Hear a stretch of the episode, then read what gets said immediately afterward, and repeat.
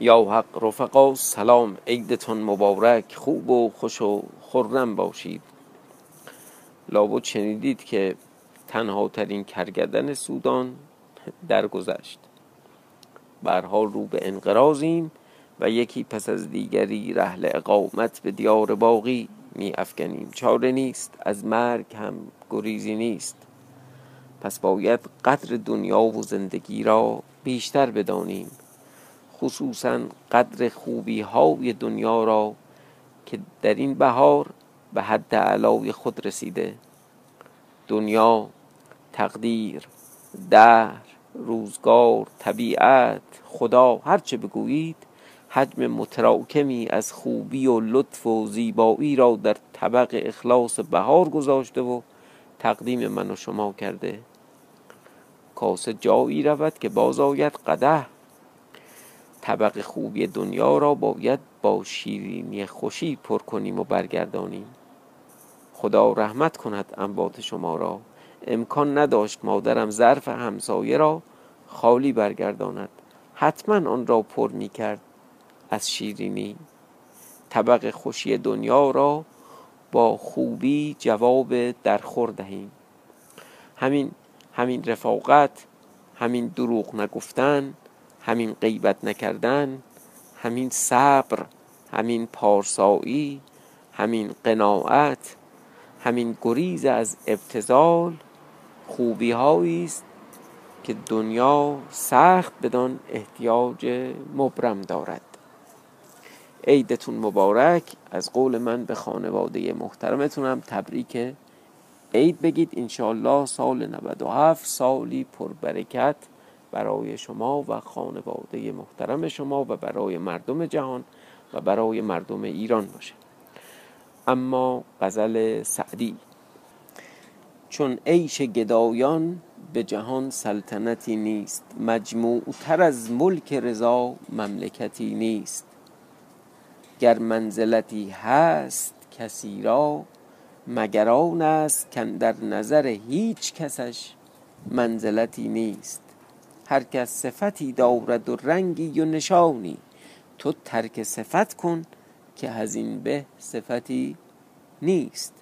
پوشیده کسی بینی فردای قیامت که امروز برهنست و بر او عاریتی نیست. آن کس که در او معرفتی هست کدام است؟ آن است که با هیچ کسش معرفتی نیست. یعنی اینجا کسی نمیشناسش. کسی از او خبر نداره. سنگی و گیاهی که در آن خاصیتی هست از آدمی به که در او منفعتی نیست. درویش تو در مسلحت خیش ندانی خوش باش اگرت نیست که بی مسلحتی نیست. اگر نداری اگر کیست خالیه حتما مسلحتی درشه خوش باش اگرت نیست. که بی مسلحتی نیست. آن دوست نباشد که شکایت کند از دوست. بر خون که دلارام بریزد دیتی نیست. راه ادب این که سعدی به تو آموخت. گر گوش بداری به هزین تربیتی نیست. خب اما طبق روال معهود بریم سراغ سمک ایار. خاطر مبارکتون باشه رسیدیم به اینجا که سمک از آن راه زیر زمین به آن گنج رسید که پیش از او روزافزون و فرخ روز رسیده بودند و بستوخ و زنش بر آن موکل بودند. بستوخ گفت ای دختر این کیست؟ یعنی همین سمک رو نشون داد. گفت برادر من است به طلب من آمده است که مرا دیده بود که بر این سوراخ در آمدم بستوخ گفت اکنون خرم باشید که این دختر من است و این پسر من و این فرزند کوچک دخترزاده من. سمک شد پسرش روزافزونم شد دخترش فرخ روزم شد نوش.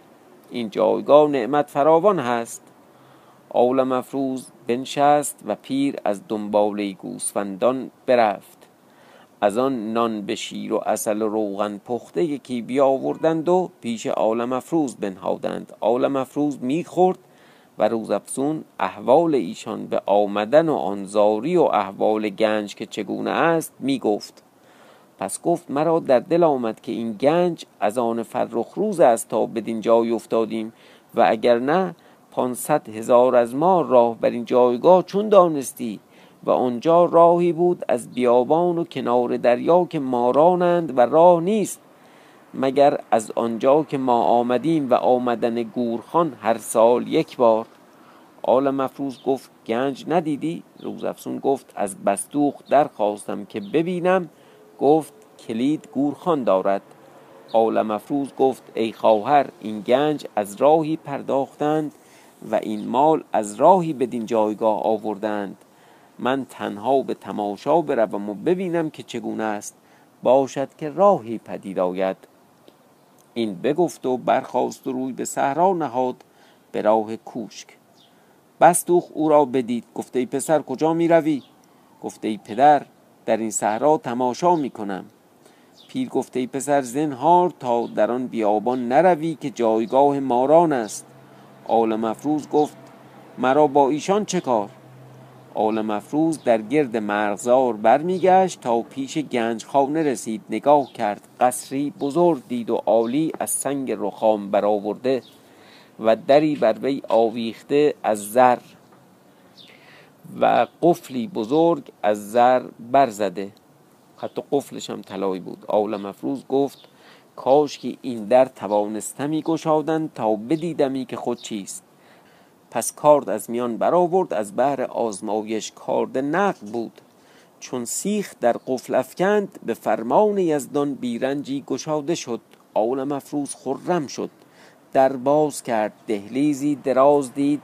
همه خشت نقره افکنده و بندهای خشت به زر استوار کرده. تا برسید پرده دید آویخته. پرده برداشت در شد چهار صفه دید برابر یکدیگر بزرگ و در هر صفه چندان زر فرو ریخته که اگر کسی از آن جانب زر سخن گفتی از این جانب نشنیدی. ببینید چقدر بزرگ بود که صدا به صدا نمی رسید و بر هر توده زر شمعی نهاده از زر و بر سر هر شمعی گوهری شب چراغ نهاده چند خایه مرغ. چند برابر تخم مرغ. گوهر شب چراغ که از نور آن گوهرها همه سرایها منور و در صفه نگاه کرد تختی دید افکنده. یکی بر بالای آن تخت خفته چادر به روی کشیده. آل مفروض پیش آن تخت آمد. چادر از روی آن شخص باز گرفت سلام گفت پنداشت که آن ساعت از دنیا رفته است در پیش وی نگاه کرد. توماری دید از پوست آهو برگرفت. چیزی بر آن نوشته بود برخواند که آدمی که بر این مقام رسی باز تصور بکنید برای این چه تصویر شکوهمندی در سینماست. یکی خفته مرده انگار تازه مرده و توماری کنار دستشه و میگه که آدمی که بر این مقام رسی عالم افروز هر جا که بودی در آموختن نیاسودی. نیک و بد و دشخار آموختی از خط و علم و مسئله ها تا روزی بکار آید و نکته و جواب و بزله از حزل و جد و حیلت و مکر و رای زدن و تدبیر و تلبیس ها و کارسازی از هر چه دیدی و از هر که دیدی بیاموختی. گفتی مرا روزی بکار آید و در دبیری استاد بود نیک آموخته بود. چنان که هر مشکلات را بخواندی و چند قلم خط نوشتی و خط هر کس که دیدی مانند آن بنوشتی و در منجمی و حکمت چیزی دانست. با آن همه دانش آن تومار را نمی‌توانست خواندن. ببین چی بود دیگه اون. به جهد و چاره شکسته و بسته چیزی به دست آورد. نوشته بود که آدمی که بر این مقام رسید.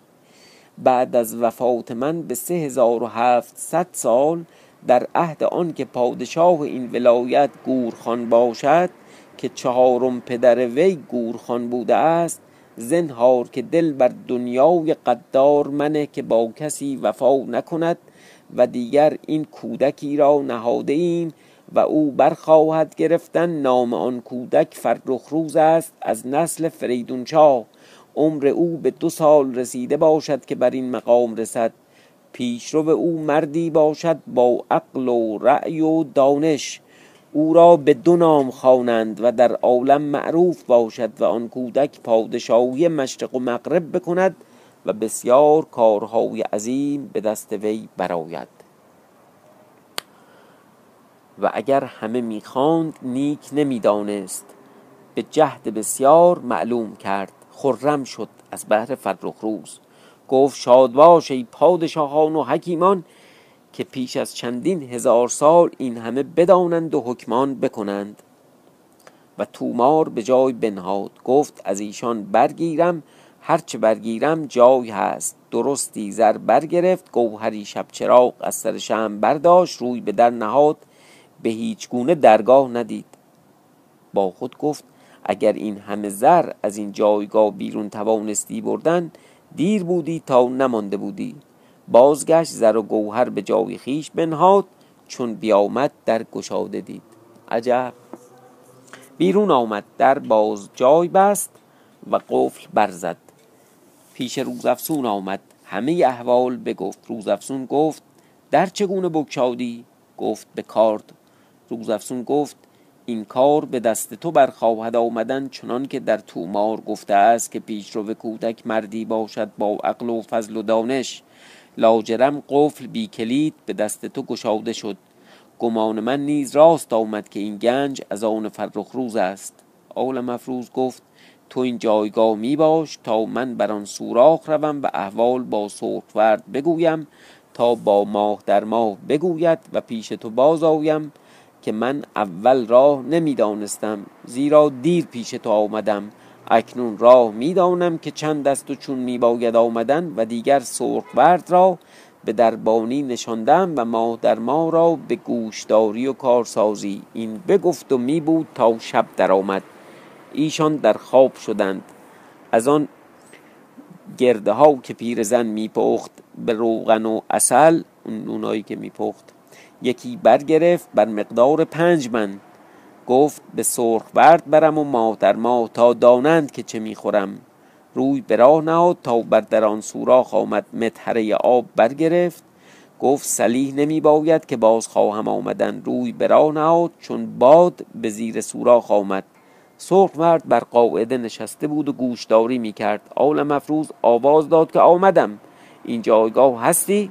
سرخ گفت بلی در خدمتم. ای پهلوان دیر آمدی اما دانم که شیر آمدی.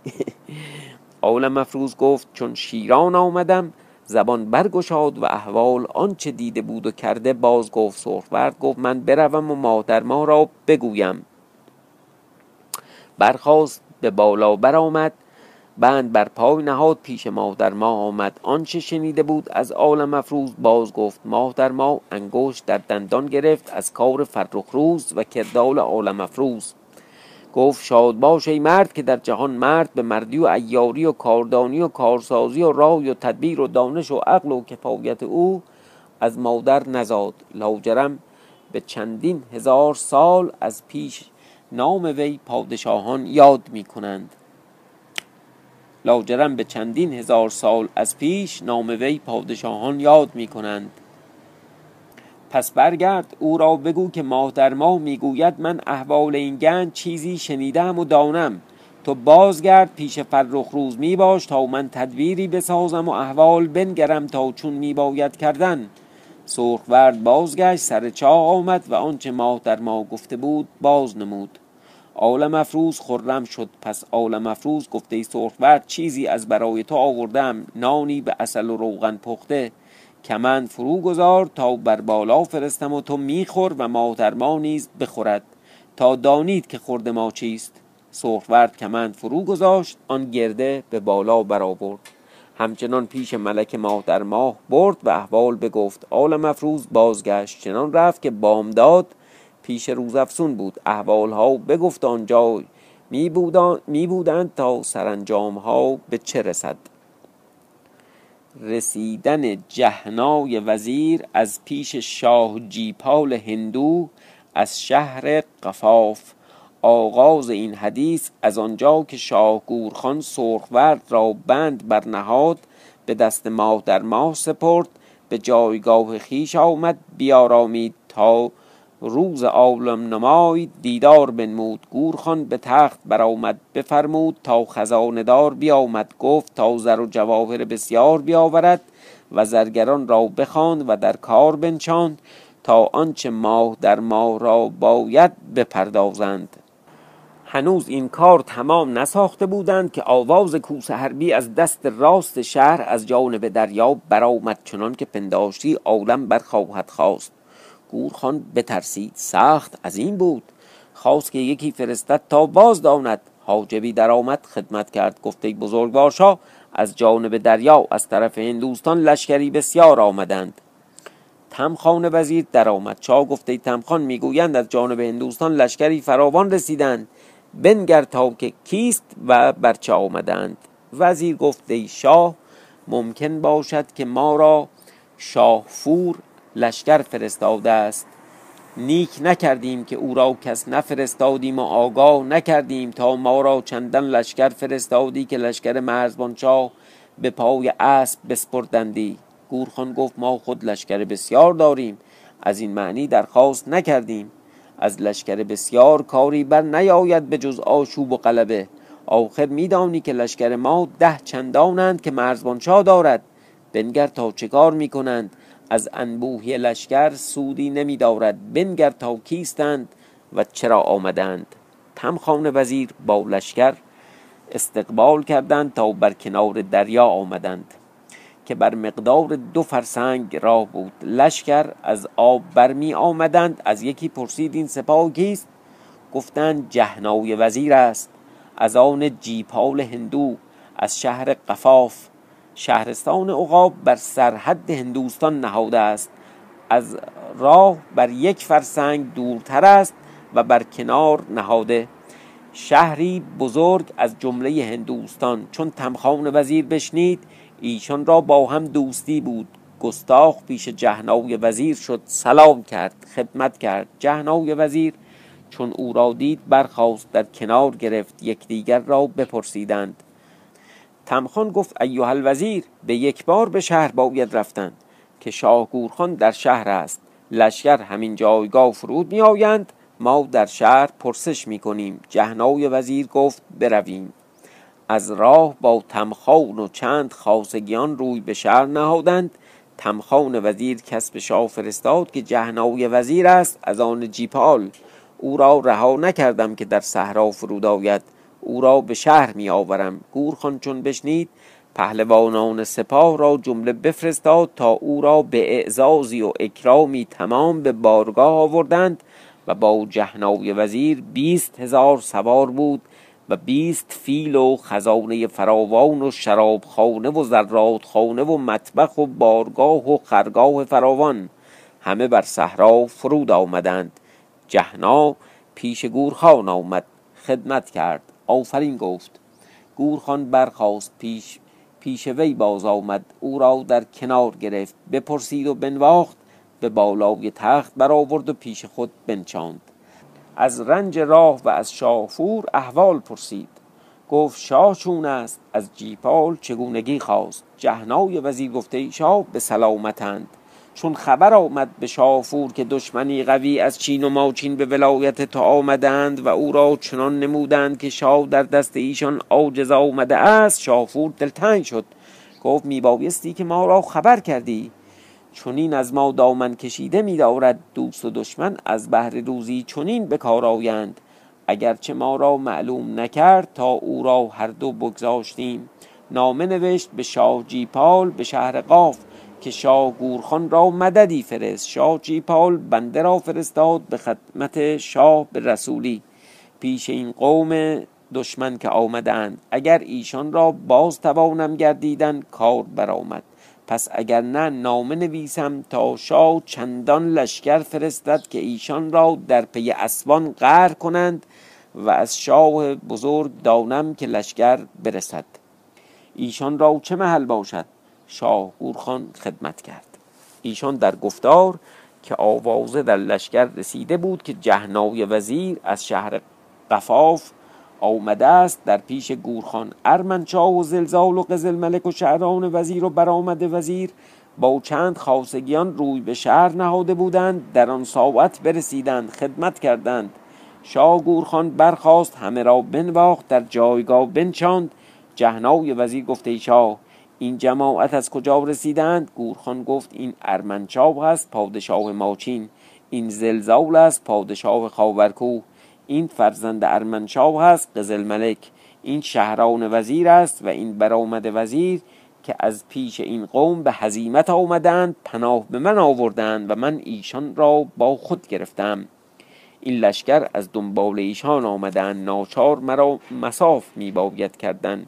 که ایشان قومی لجوجند و نافرمانند و چون همه را به جهنای نمود احوال ایشان از اول تا و آخر همه باز گفت.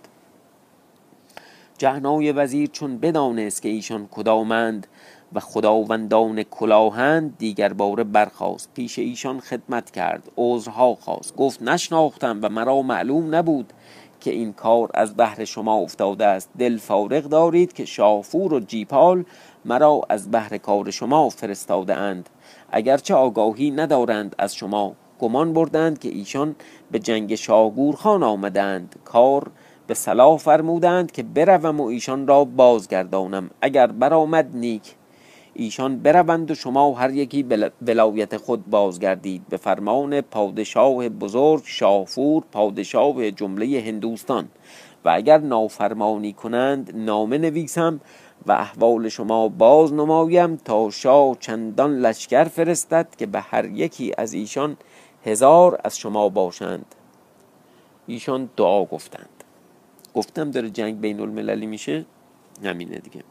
شهران و به خاطر همین حالا الان من یه چیزی بگم این اول سالی شما برداشت بد می‌کنیم ولی به خاطر این خورشید یه عشق بی ربطی پیدا کرد جهانی به آتش کشیده شد.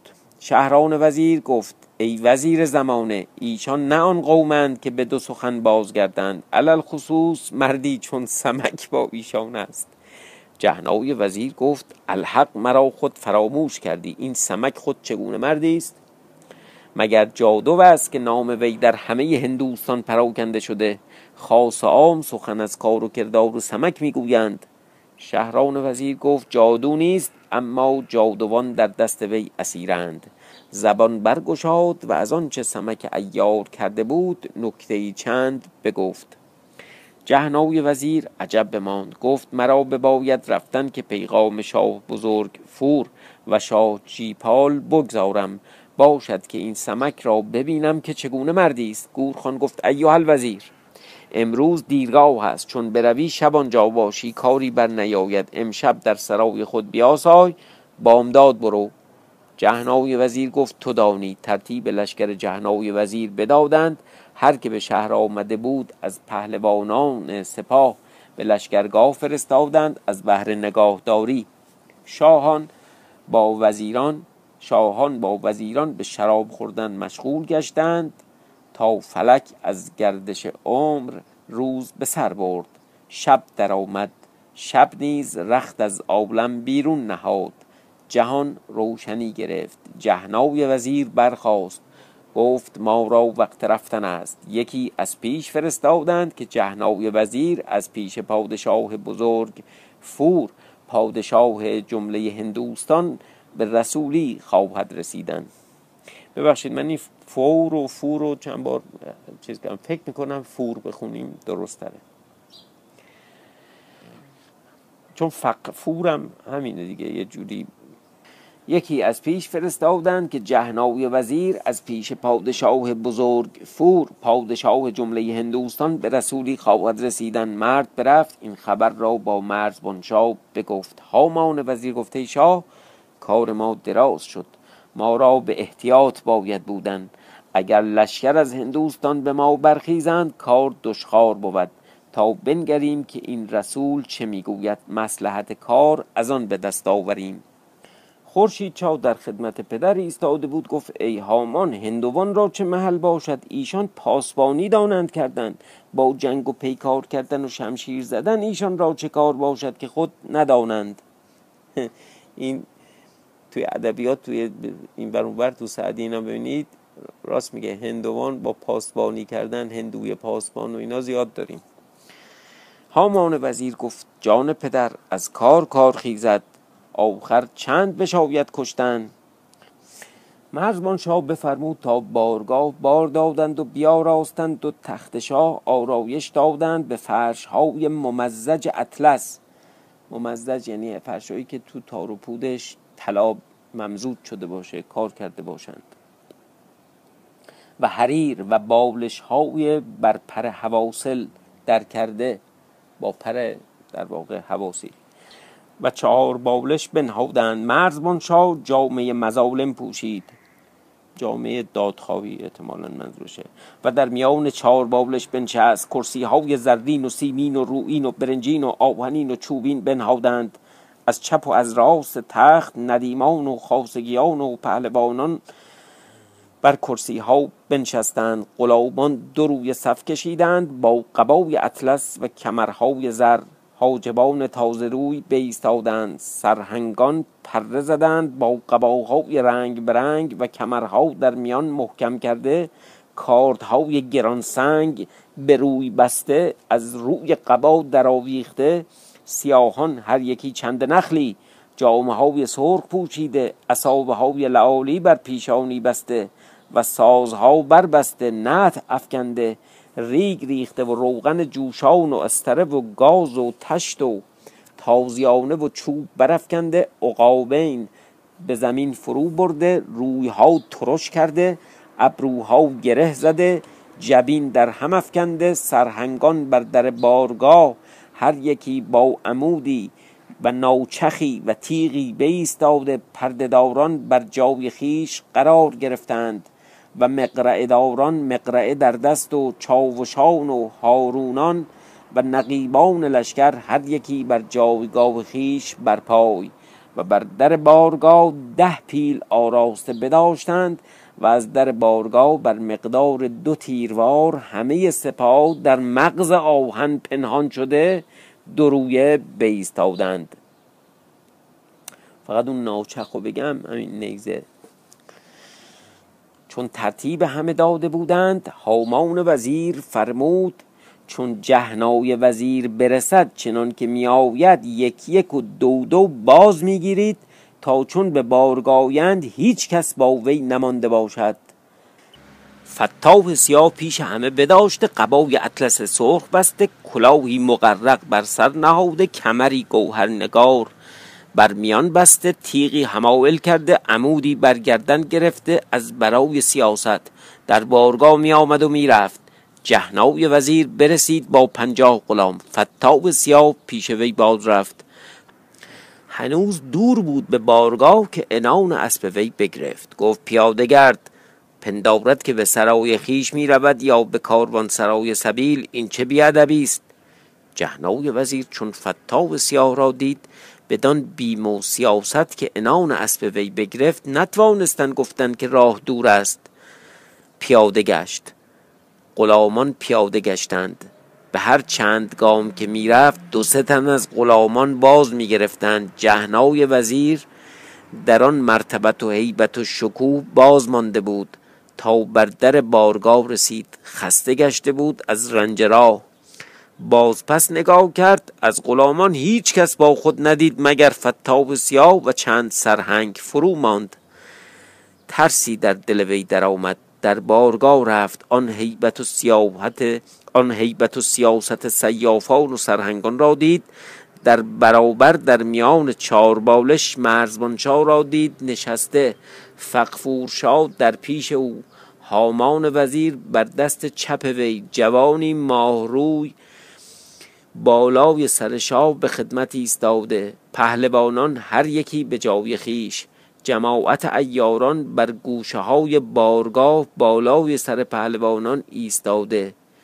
جهنای وزیر خدمت کرد و زمین را نماز برد. آن فر پادشاهی آن شکوه و زینت که هرگز چنان ندیده بود. در دل با خود می گفت پادشاهی چنین باشد. عجب ماند تا سر بر زمین نهاد و خدمت کرد.